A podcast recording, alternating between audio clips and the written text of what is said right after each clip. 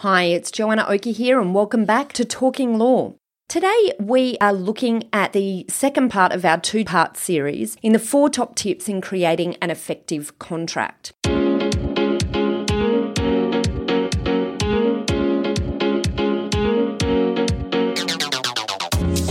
Listening to Talking Law, the podcast where business owners just like you discover how to avoid legal landmines and build value using smart legal tips. Join your host, Joanna Oakey, as she cuts through the legal jargon and gives you clear and simple, actionable legal strategies, which will get you optimal business results.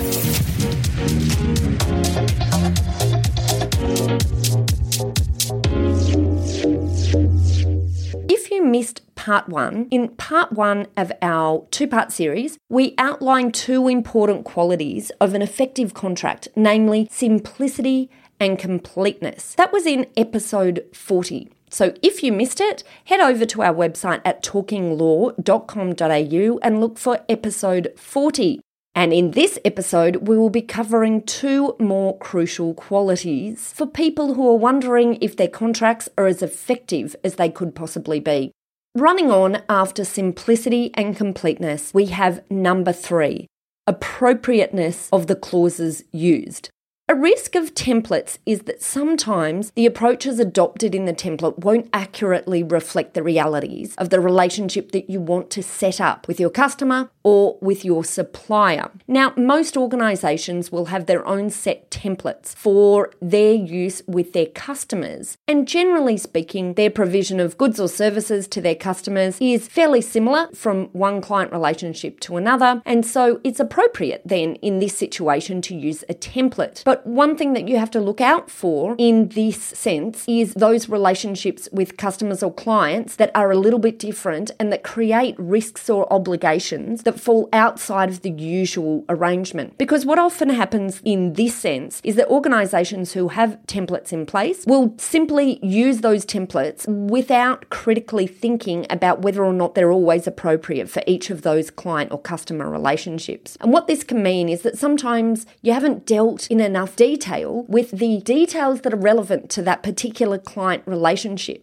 Examples of this that I see sometimes are where organisations might quote for a particular job, but they haven't in their contract been absolutely clear about what the acceptance criteria is from their customers in relation to that work. And what can happen then is that sometimes organisations are in the situation where there's a dispute between them and their customer, and the customer simply doesn't pay because it hasn't been clear whether or not the goods or services have been fully supplied or supplied in accordance with what you, the supplier, had intended. Sometimes this might be if there's variations halfway through when you're providing the goods or services, or if something else has changed along the way, or if it just wasn't particularly clear what you're going to be providing and to what standard making sure you are using the appropriate clauses within your agreement and that you have thought in advance about what templates you'll use and what elements of those templates might need to be changed or specifically considered from project to project can help ensure that you're not in the situation where you have customers who are refusing to pay because you have come to some slightly different viewpoint about whether or not the goods and services have been properly and finally provided in accordance with what you had assumed the customer had wanted.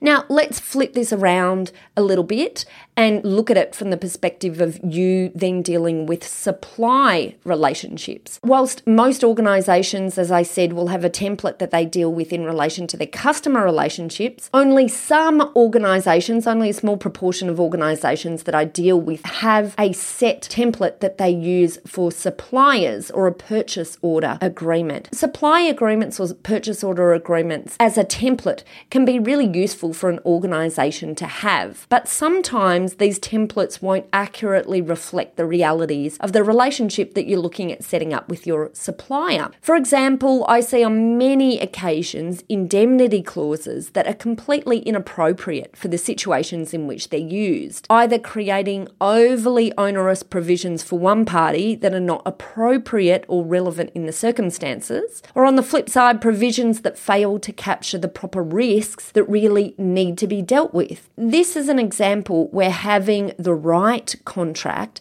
is really important because sometimes you may, and particularly where you're in the situation where you are dealing with a supplier's contract in a supply relationship, often those indemnity clauses will be completely inappropriate for you, your organisation, and the relationship that you're entering into. That's one area where you should pay specific attention to. Another example is insurance clauses. So these are often used without any consideration of whether the insurances being requested are relevant to the relationship or whether the amounts being requested for cover properly reflect the industry or the size of the party that's being required to hold them.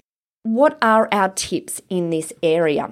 Number one, read through the templates that you're intending to use before you use them, which seems pretty obvious. But sometimes you can become too familiar with templates that you're using and forget to go back to, from time to time, review those templates and consider their appropriateness and make sure you understand their appropriateness for where you're using them. Number two, take time to understand your templates internally so that you can readily identify which elements may not be appropriate in all cases. This is relevant both for your supply contracts and your customer contracts. So it's really ensuring that the people who are at the coal face of negotiating these contracts understands the templates that they're dealing with.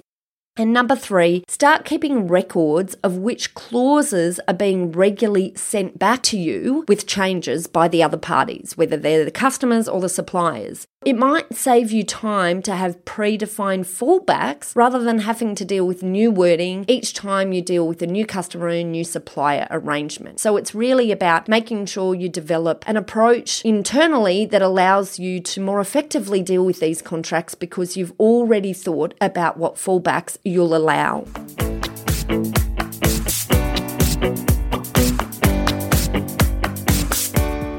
Okay, let's take a short break. When we come back, we'll delve into our fourth and last crucial quality for effective contracts. And that's next.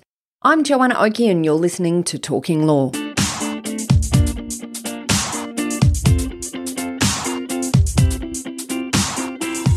Are you looking for a top quality legal team to assist you in your organisation? Aspect Legal is an innovative commercial legal practice that specialises in providing fast and professional services for their clients. If you'd like to chat about how we might be able to assist you, simply head over to our website at aspectlegal.com.au to book in a time for a free discussion with one of our lawyers. While you are there, you might also like to check out our innovative product Legal on Tap. Our SME version of this product provides a business with access to a team of lawyers to answer questions as they come up in the business. And our large business version also provides this access to our team of lawyers to ask questions, but it also provides a wide range of online based training in contract law for non lawyers. Both of these products are available for a ridiculously low monthly price. If you're interested, simply head over to our website at aspectlegal.com.au and check out our legal on tap pages, or head over to our contact page and submit a form to let us know that you would like more more information.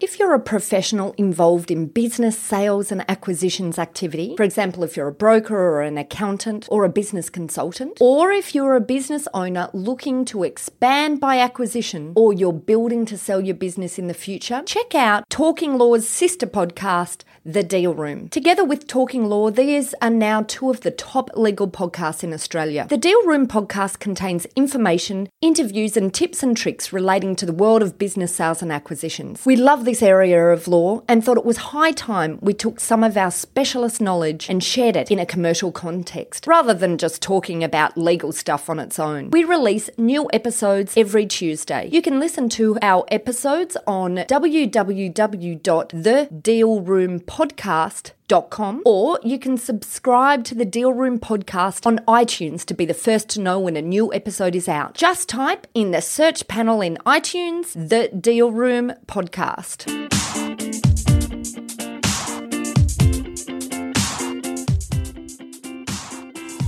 Welcome back. Earlier, we talked about the importance of using appropriate clauses in your contracts. Let's keep the conversation going and discuss our last top tip in creating an effective contract.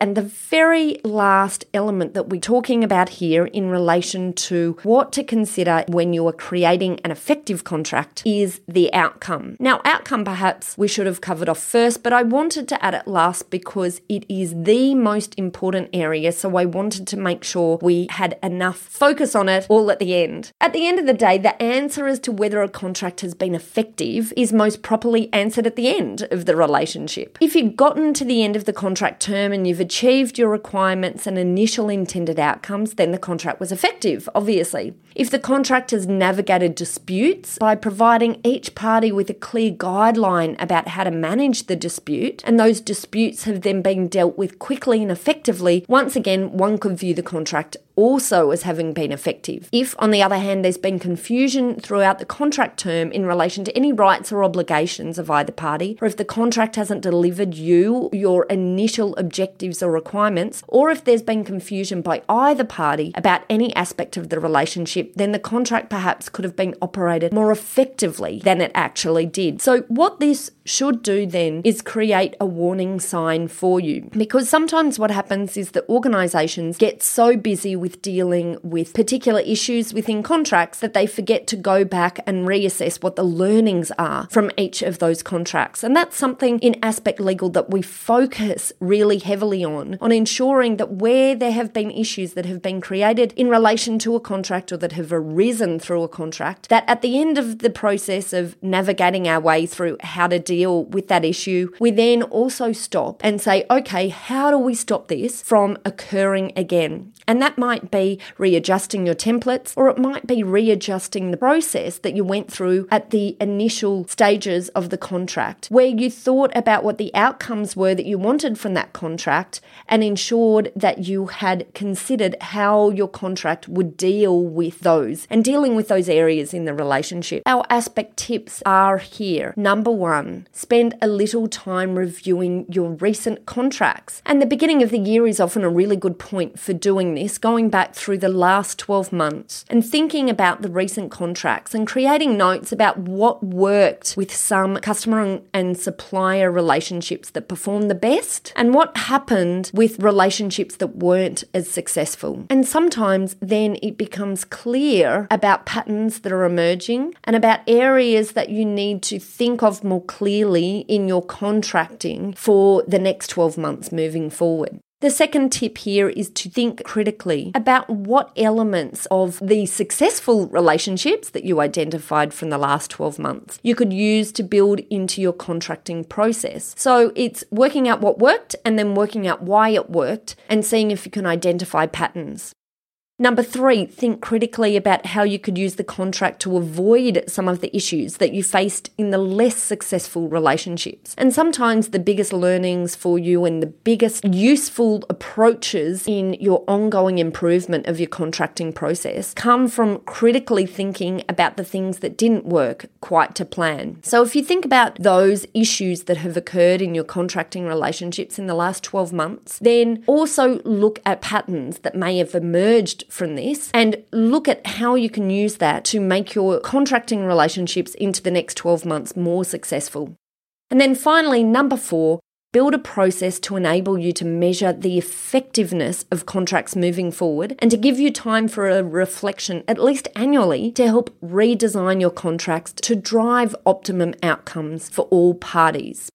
In future podcasts, we'll also be focusing further on what other methods you could employ to help build your contracts with a view to supporting successful contract outcomes. But until then, if you need any assistance with this process, just head over to our website at aspectlegal.com.au or talkinglaw.com talkinglawlaw.com.au to book in a time to speak to one of our lawyers at Aspect Legal about how we might be able to assist you in going through this process of reviewing what has worked and what hasn't so that you can set up your client and supplier and other relationships more effectively for the next 12 months into the future. That's it for our two part series on the four top tips in creating an effective contract. As you probably have gathered by now, it's not necessarily an easy process, but it's certainly a process that's worth reflecting on at least once every year to ensure that you are creating contracting processes within your organizations that drive successful performance from your contracts. In this episode, we talked about the appropriateness of the clauses used and looking back at the outcome, the outcome of the last 12 months in relation to what drove successful contracts and what drove or were patterns in less successful contracting relationships. Once again, if you missed part one, just head over to episode 40 for the first two elements in this series that were simplicity and completeness. Thanks so much for joining us here. If you would like a transcript of this episode, because there was a lot that we covered, just head over to our website at talkinglaw.com.au and we will see you next time.